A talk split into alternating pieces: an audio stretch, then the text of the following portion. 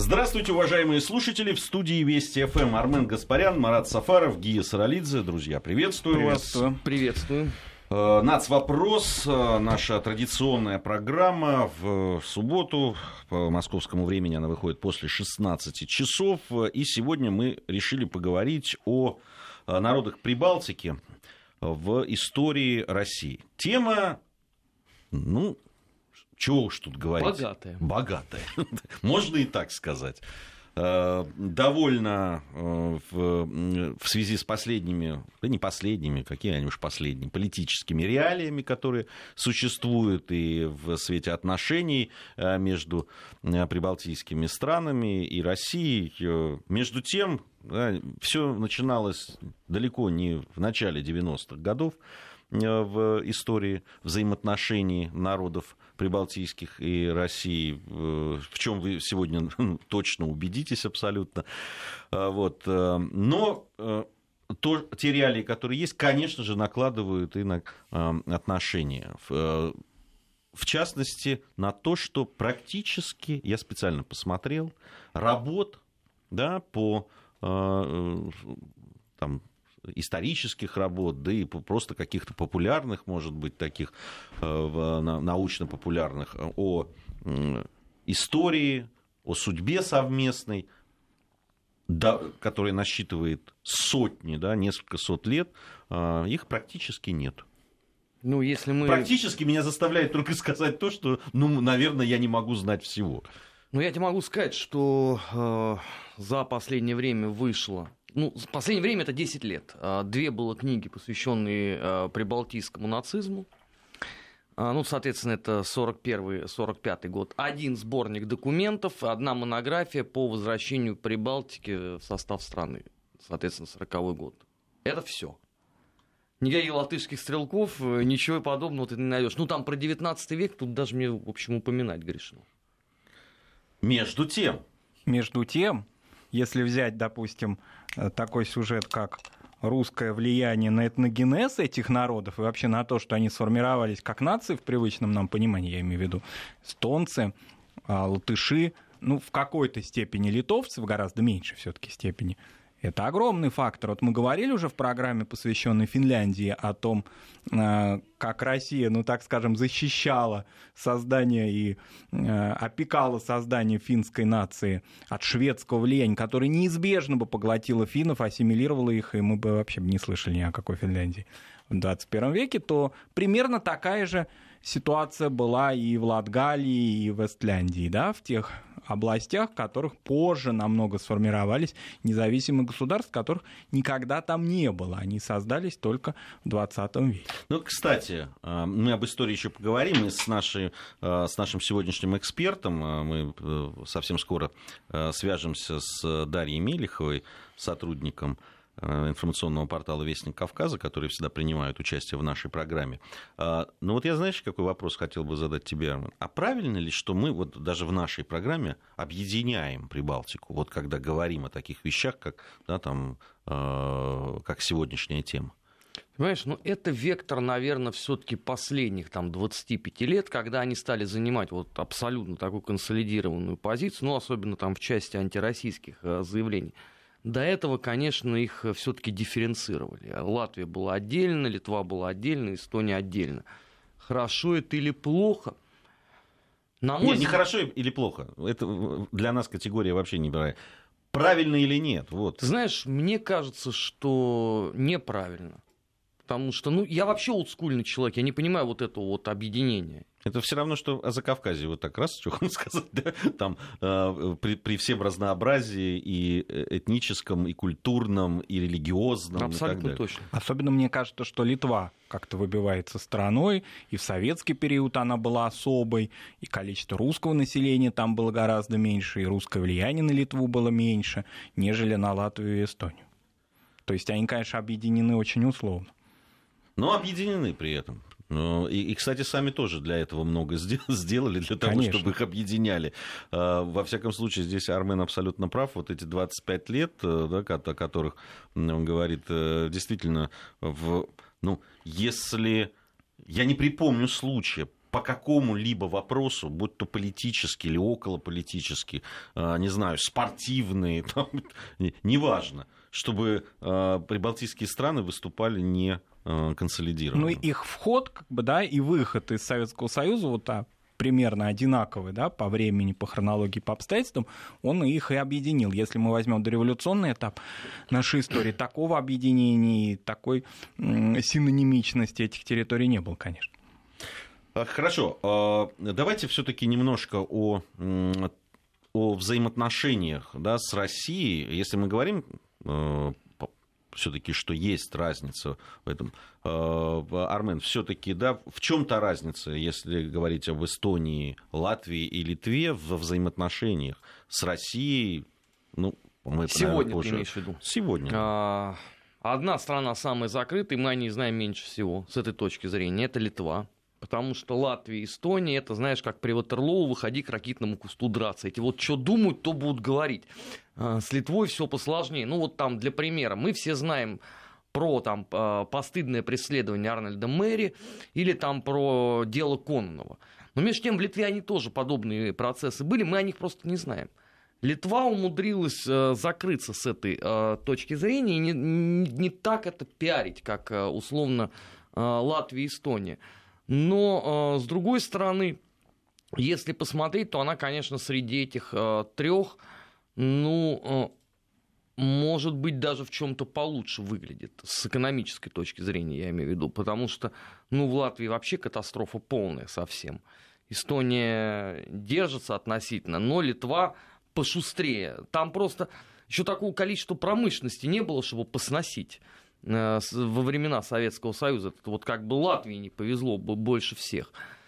Но, э, понимаешь, опять же, вот э, говорить там о каких-то перспективах, вот с точки зрения того, как, как это там все будет развиваться, то здесь совершенно очевидно, что это будет ровно по той же схеме, как это было там при образовании этих независимых стран в 2020 году. То есть понятно, что вся ставка будет сделана на условно, а, поощрение себя любимых Западом, а, по возможности продвигать а, шовинизм по отношению к России, но при этом всегда искренне обижаться, когда Россия будет в той или иной степени на что-то отвечать.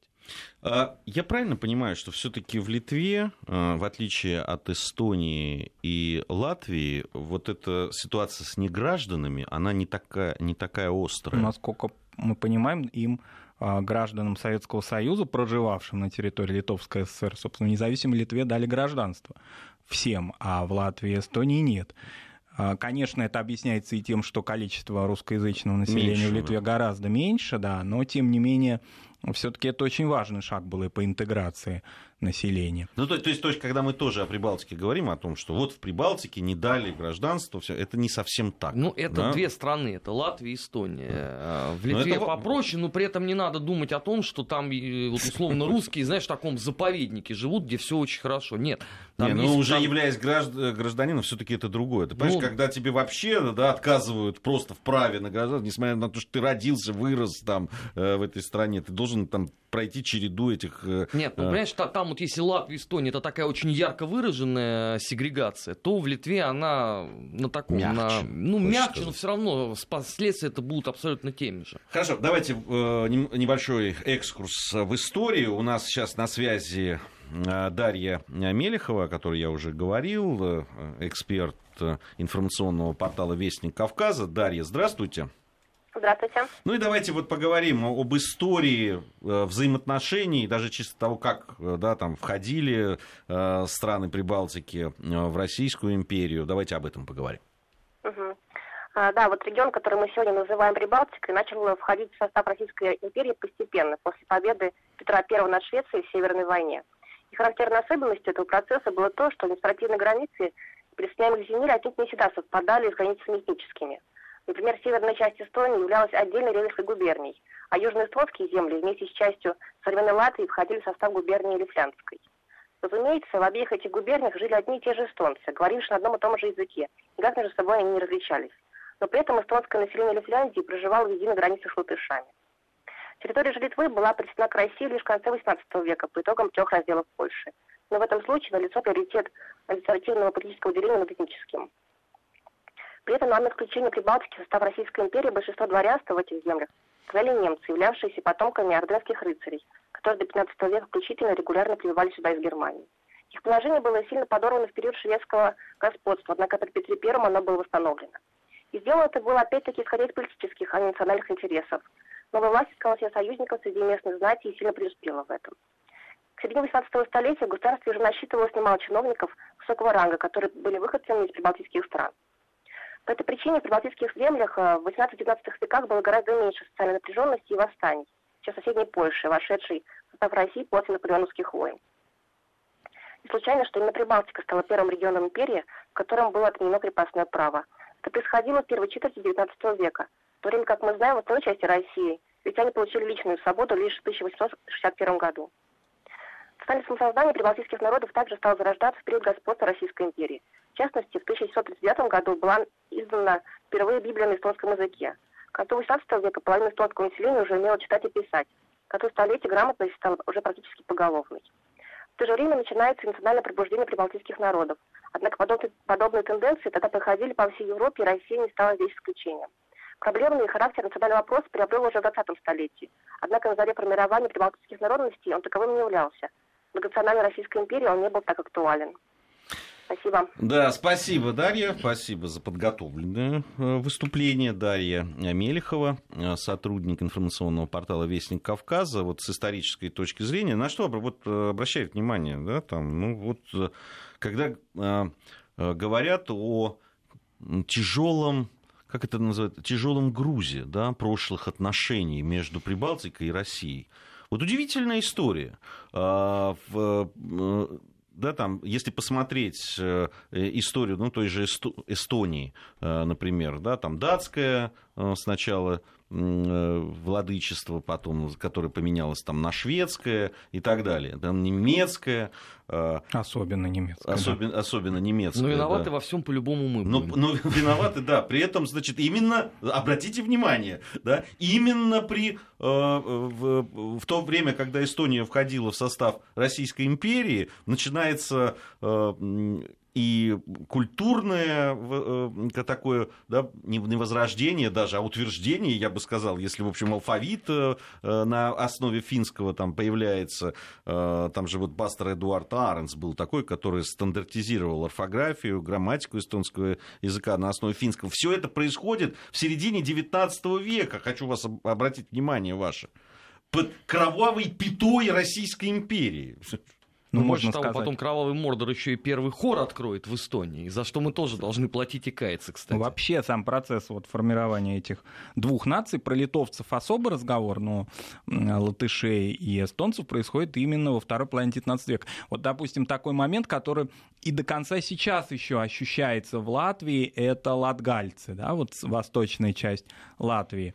А, если бы, да, история не знает слагательного наклонения, если до кобы а, не было бы российского присутствия, то латгальцы совершенно очевидно сформировались как отдельный бы народ, еще один, и не так не сильно многочисленные латыши бы имели бы две этнические группы, ну и так далее. Таких примеров очень много по большому счету. С литовцами особый разговор, это, конечно, польское влияние через католическую религию, через то, что большая часть ксензов были поляки, через то, что католическая языковая даже традиция, не только конфессиональная и литературная была польская и так далее.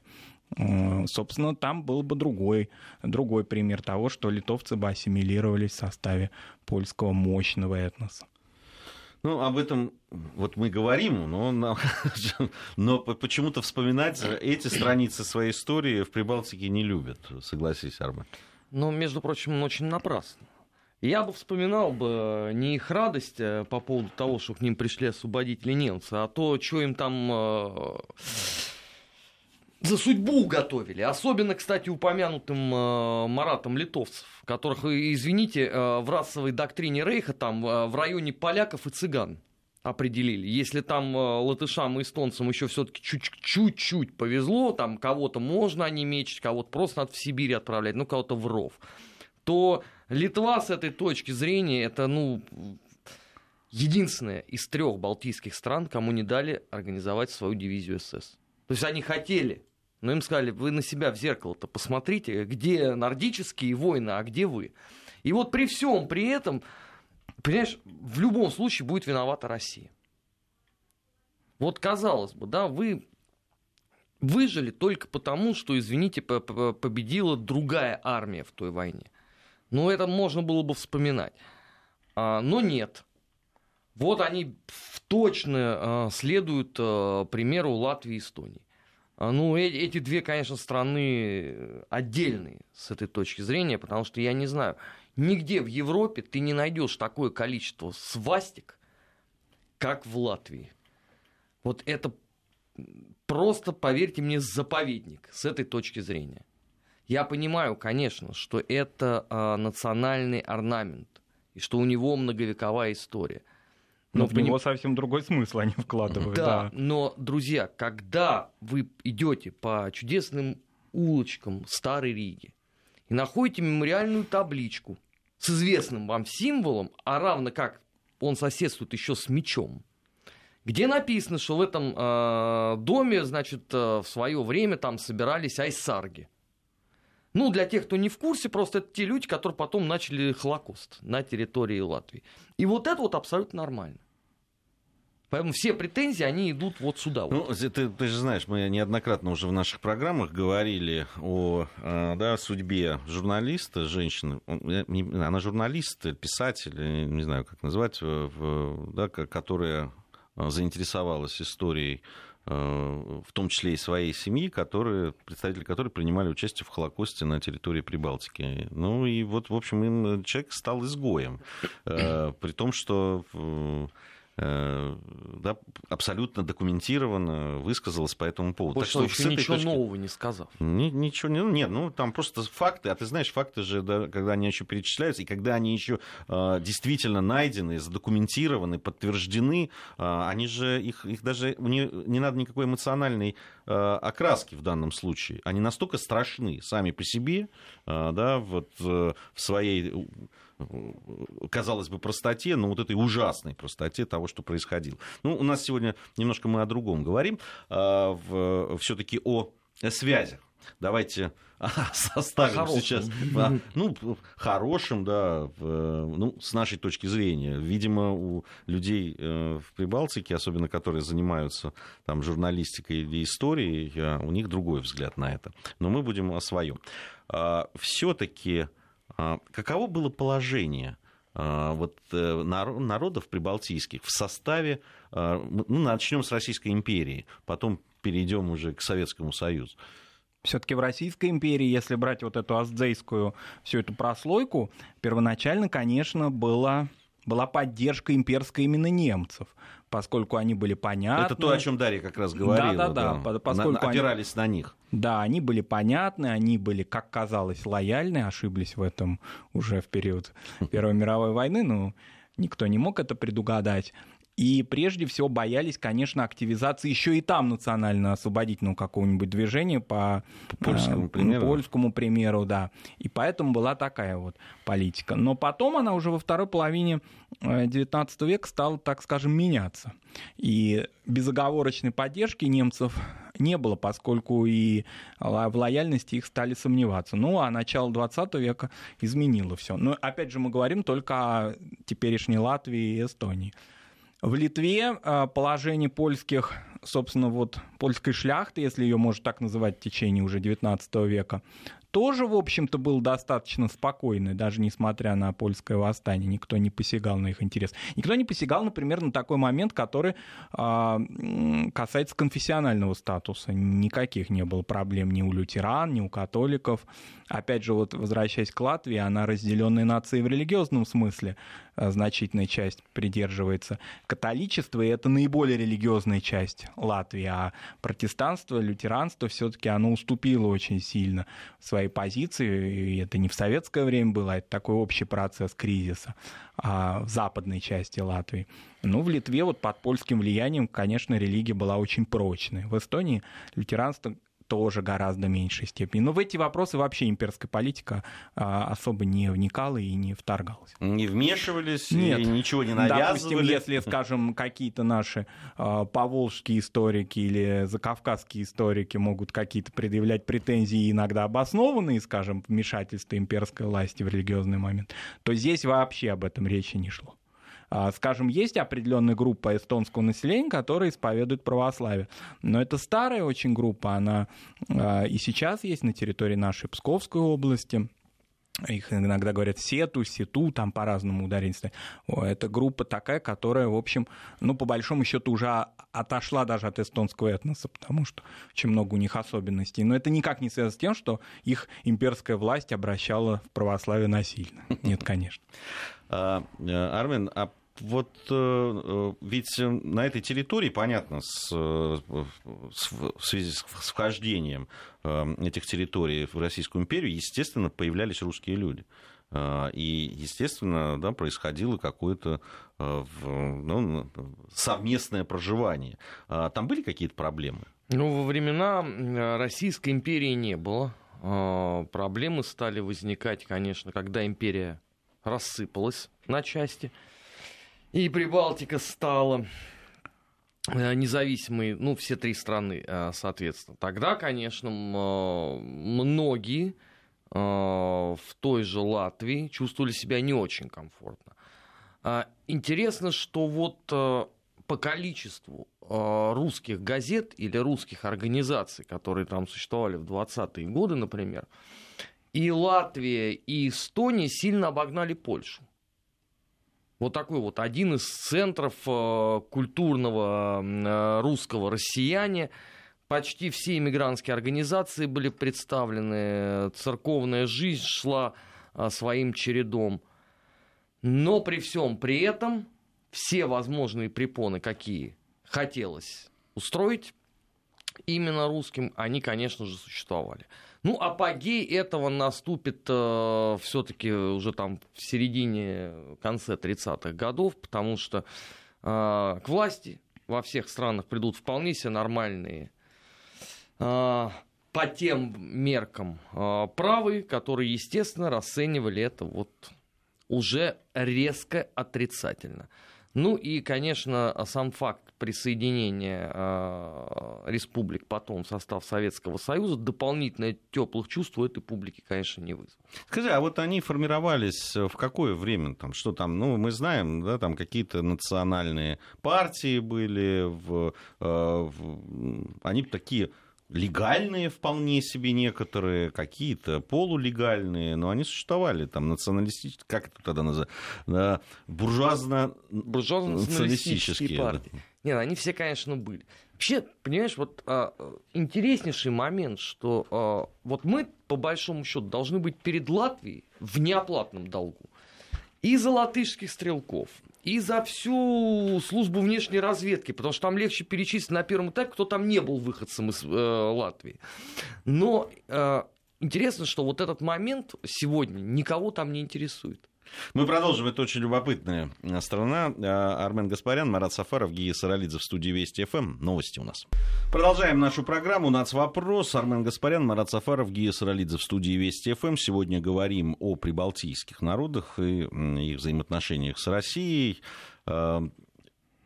Ты говорил о том, что в неоплатном долгу перед Латвией Нет, за латышей. Ну, ну, ну, это, это правда. А, латышские стрелки внесли огромный вклад а, в русскую революцию, во-первых. Ну, есть же люди, которые наоборот, им этого простить не могут. Это все зависит от того, как, люди, как кто относится к, к Октябрьской а, революции. Понимаешь, э, истории э, не терпят вот этого. Кто-то может не просить. Значит, я могу этим всем людям рассказать, что даже в эмиграции ветераны белого движения совершенно точно описали, кто в результате вот а, склонил чашу весов на сторону большевиков.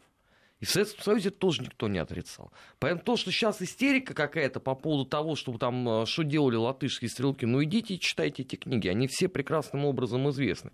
Но уж про службу внешней разведки, если здесь говорить, ну огромный процент выходцев из Прибалтики. По понятно каким причинам. И, к сожалению, к огромному у них э, тяжелейшая судьба. Подавляющее большинство из них э, не пережило 1937 год. когда как раз началась вот эта вот процедура замены национальных кадров, как бы мы сказали сейчас, а, конечно, латыши и эстонцы пострадали, ну, в числе первых. Их тут же, естественно, обвинили. Как поляков обвинили в работе на Польшу, как мы понимаем, да, этих, соответственно, в работе на, на Ригу и Эстонию. И, конечно, до сих пор о них, э, о многих известно крайне мало, что вот лично меня просто удручает.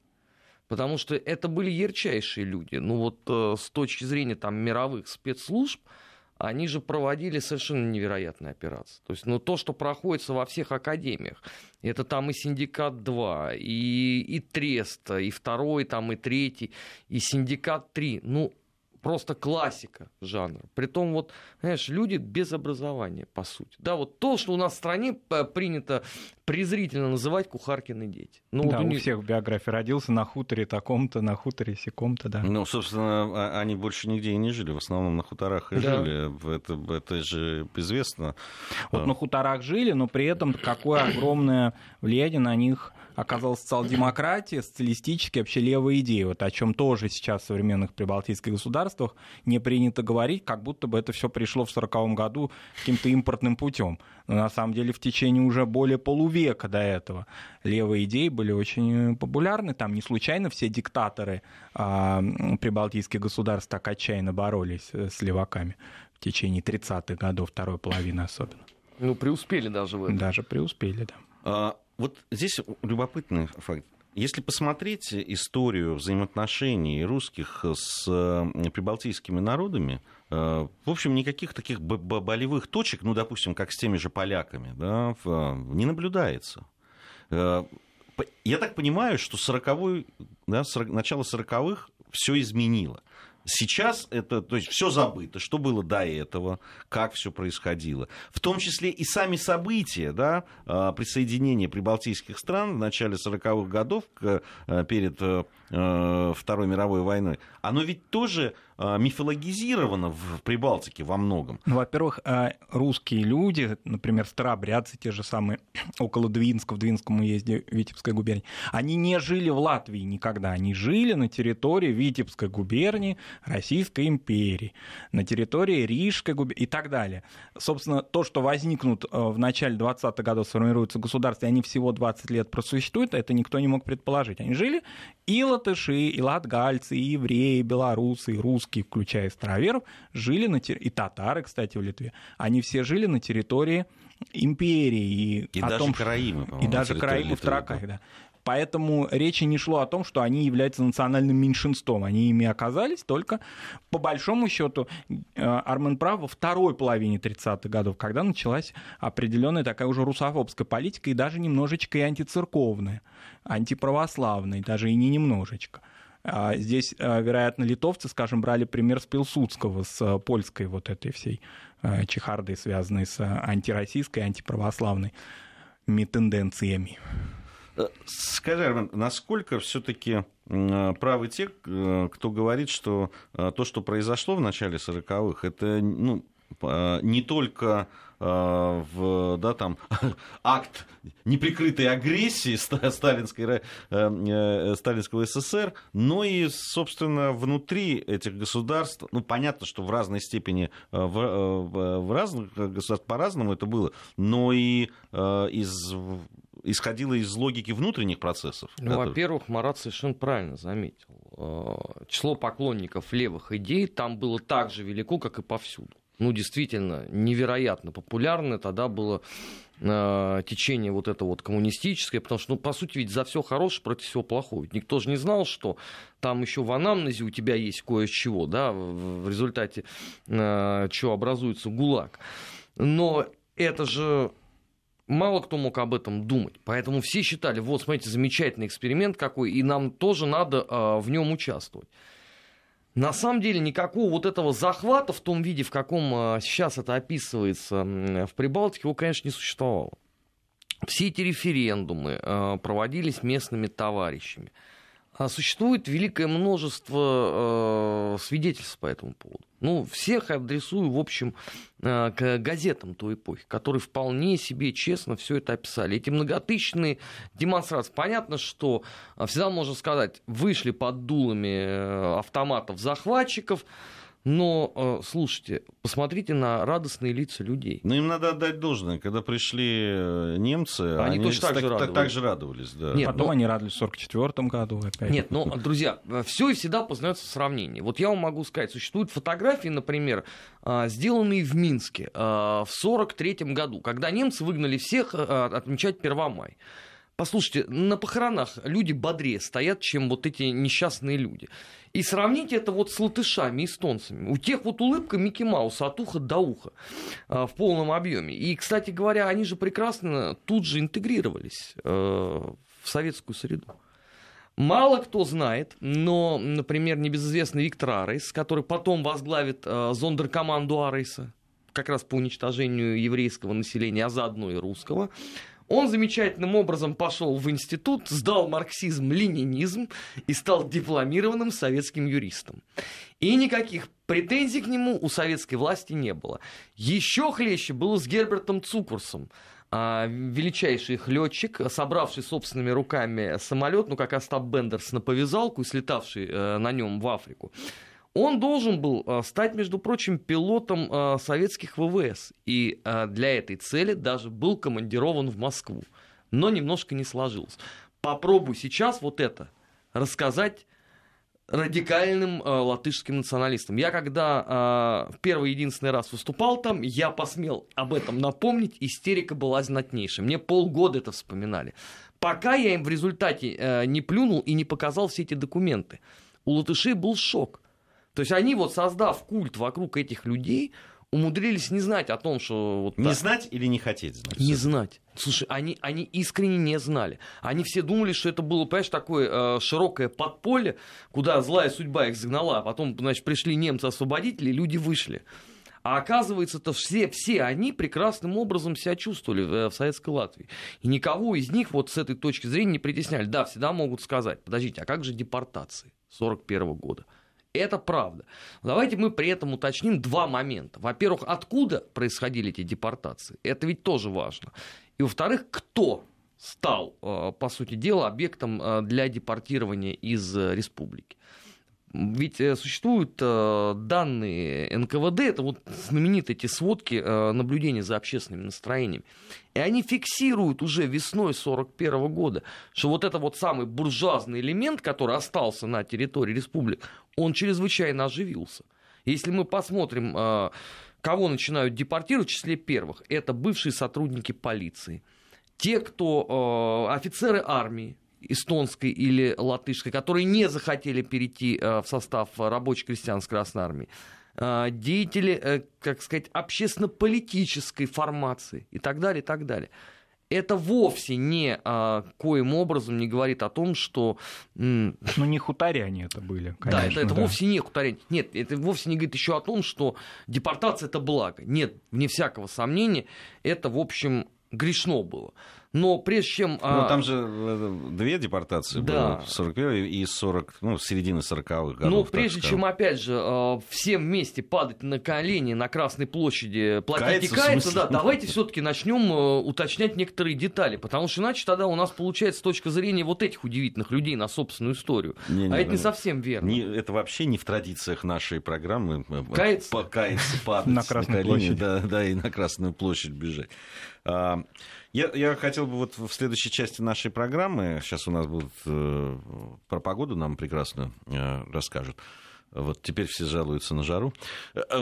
Не. Я, да, в, в следующей части я хотел бы поговорить о э, ну, том, что происходило уже в позднее советское время. Э, на мой взгляд, это очень важно. Продолжаем нашу программу. Армен Гаспарян, Марат Сафаров, Гия Саралидзе. Э, в программе «Нацвопрос» говорим о прибалтийских народах и э, взаимоотношениях с Россией в разные годы э, существования Российской империи и СССР. По поводу вот того, что происходило в советское время. Ну, много говорили о том, что вряд ли бы, если бы не Россия, существовал там да, тот же латышский кинематограф и вряд ли бы о нем так узнали, или тот же литовский. Которые куда-то подевались да, после сра- распада же, СССР. Да. Но опять мы виноваты в этом. Да.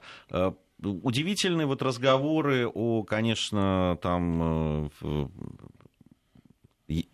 о угнетении там каком-то и вообще черных годах в истории этих прибалтийских государств. Но понятно, что можно там по-разному относиться э, к тому, что происходило во время депортации. Ничего хорошего, как сказал Армен, нет, особенно когда попадали люди э, ни в чем э, действительно себя да, не запятнавшие. Ну, думаю, что таких, если такие и были, все-таки их было меньшинство, наверное. Вот. Но это трагедия народа, тем более народов небольших, и об этом понятно. Но если вот да, говорить о том, как развивались республики, если посмотреть на все то, что было сделано, да, то, и не только в области экономики, но и в области культуры, в том числе и развития национальной культуры этих стран, литературы, театра, музыки, кинематографа, да всего. Э, ну, мне кажется, здесь у нас главный специалист Марат. Вот, э, Скажем, да. если взять кинематограф, они какие-то такие зачатки-то кинематографа были в довоенной Прибалтике, но они все были по существу немецкими. То есть это было место съемки немецких фильмов. Вот и все. Лона природы, пейзаж использовался. А то, что мы узнали в течение послевоенных десятилетий имена выдающихся актеров драматического театра, которые стали сниматься в кино, стали общесоюзно любимыми. Ну, я думаю, что Вио Артмана знает каждый человек в Советском Союзе, в современной России, любит ее. А Баниониса. Баниониса, да. Вообще вот этот шавляйский э, и театр, Рижский театр, театр в э, Таллине в гораздо меньшей степени, но тоже известен. А, то, что сейчас вот какие-то до сих пор следы, какие-то последствия развития литовского театра в виде того, что у нас в Москве выдающиеся литовские режиссеры работают, они во многом именно а, ученики советских режиссеров и так далее это ведь все происходило в послевоенные десятилетия, и очень многим деятелям культуры, вот включая Вью Артмана, это потом обернулось очень плохими последствиями. Но хотя... они, да, они, они стали просто... Из-за того, что они были популярны в Советском Союзе, они превратились во врагов народа. Во врагов народа, и вот если взять ее судьбу, то фактически она стала, ну, бомжом, по большому счету, она умерла в неотапливаемой, на неотапливаемой даче только потому, что она была членом КПСС, по большому счету, и потому что вот пришли новые хозяева старой квартиры и выгнали ее. Это известная история. Таких примеров очень много с рядовыми людьми, неизвестными широкой общественности. Это трагедия не только русскоязычных людей, хотя их в гораздо большей степени, конечно. А кинематограф — это один момент. Ну и, конечно, если взять от культуры уйти, это индустриализация этих республик. Прежде всего, скажем, Литвы, в которой уровень индустрии был очень невысокий. Это, по существу, были и окраины России, и потом окраины, если брать Веленский край, окраины Польши а, неразвитые, а вся тяжелая промышленность и легкая промышленность, развитие сельского хозяйства и перерабатывающей индустрии, это все произошло именно в эти десятилетия. Ну, об этом просто доказывать очевидные факты, ну что говорить, если в ту, в ту сторону это а, на той стороне не воспринимается вообще никак. Не слышат, не слышат нас. Ну почему? А, слышат, потому что они же предъявляли в свое время претензии, почему вот э, рухнула там э, кинематография в этих республиках, почему э, театр стагнировался, и почему вообще среди всех вот этих вот новых актеров в России очень любят там Донатса Баниониса, например, да, или там Будрайтиса какого-нибудь. Все равно на выходе ровно та же самая картина. А, даже сегодня, вот, когда, по сути дела, один из основных доходов у республики – это туристический кластер. Сначала последовательно сделать кого только можно персонами нон-грата, заниматься открытой русофобией, выгнать э, все возможные фестивали с э, Юрмулы, запретить все возможные э, российские СМИ – после этого встать в позу и сказать, послушайте, но мы не можем так жить без денег, вы давайте как бы туристы-то приезжайте, что вы? У нас так все хорошо, у нас все, все в Риге настроено на то, чтобы вы приезжали, а вы почему-то не хотите ездить. Вот это вот э, современная Латвия, современная Эстония в, в абсолютно чистом виде. Ну, с таким подходом, о каком хорошем ты будешь вспоминать? О том, что вы там культуру поднимали? Нет. О том, что вы там промышленно сделали, ну, это же драма для любого нормального латыша, когда ему там напоминаешь. ВЭФ, РАФ, а, что там еще эти? Да, вплоть до завода велосипедов знаменитого да, Рижского. Да, Рижский завод велосипедов, эти духи Зинтерс. Куда это все делось? Это все сгинуло за какие-то 2-3 года. А виноваты, естественно, мы, потому что они не захотели э, продолжать э, поставки, как это было в Советском Союзе. А больше это девать было некуда, и все.